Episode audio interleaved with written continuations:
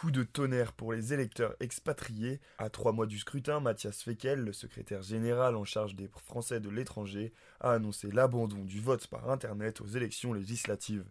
Face à des menaces récurrentes de cyberattaques, les plus hautes autorités françaises estiment que le niveau de sécurité obtenu après les tests n'est pas suffisant et craignent que ce vote soit confisqué. Le vote par Internet était prévu par la loi comme l'une des quatre modalités de vote ouvertes aux Français de l'étranger pour les législatives de juin 2017, avec le vote à l'urne, le vote par procuration et le vote par correspondance. Un mode de scrutin très attendu par nos concitoyens de l'étranger qui sont nombreux à résider loin d'un bureau de vote et tributaires des aléas des services postaux.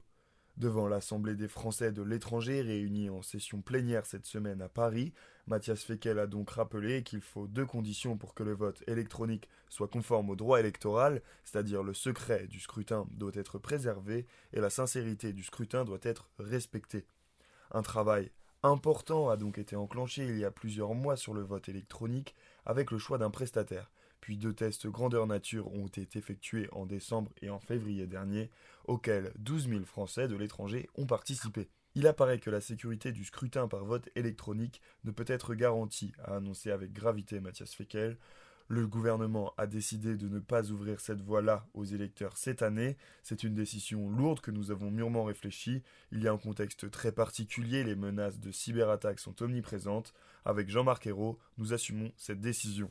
Trois décisions pour aider les Français de l'étranger privés de cette possibilité ont donc été prises. Tout d'abord, le recours au vote à l'urne sera facilité par l'accroissement du nombre de bureaux de vote. Ensuite, Mathias Fekel a annoncé vouloir encourager le vote par procuration.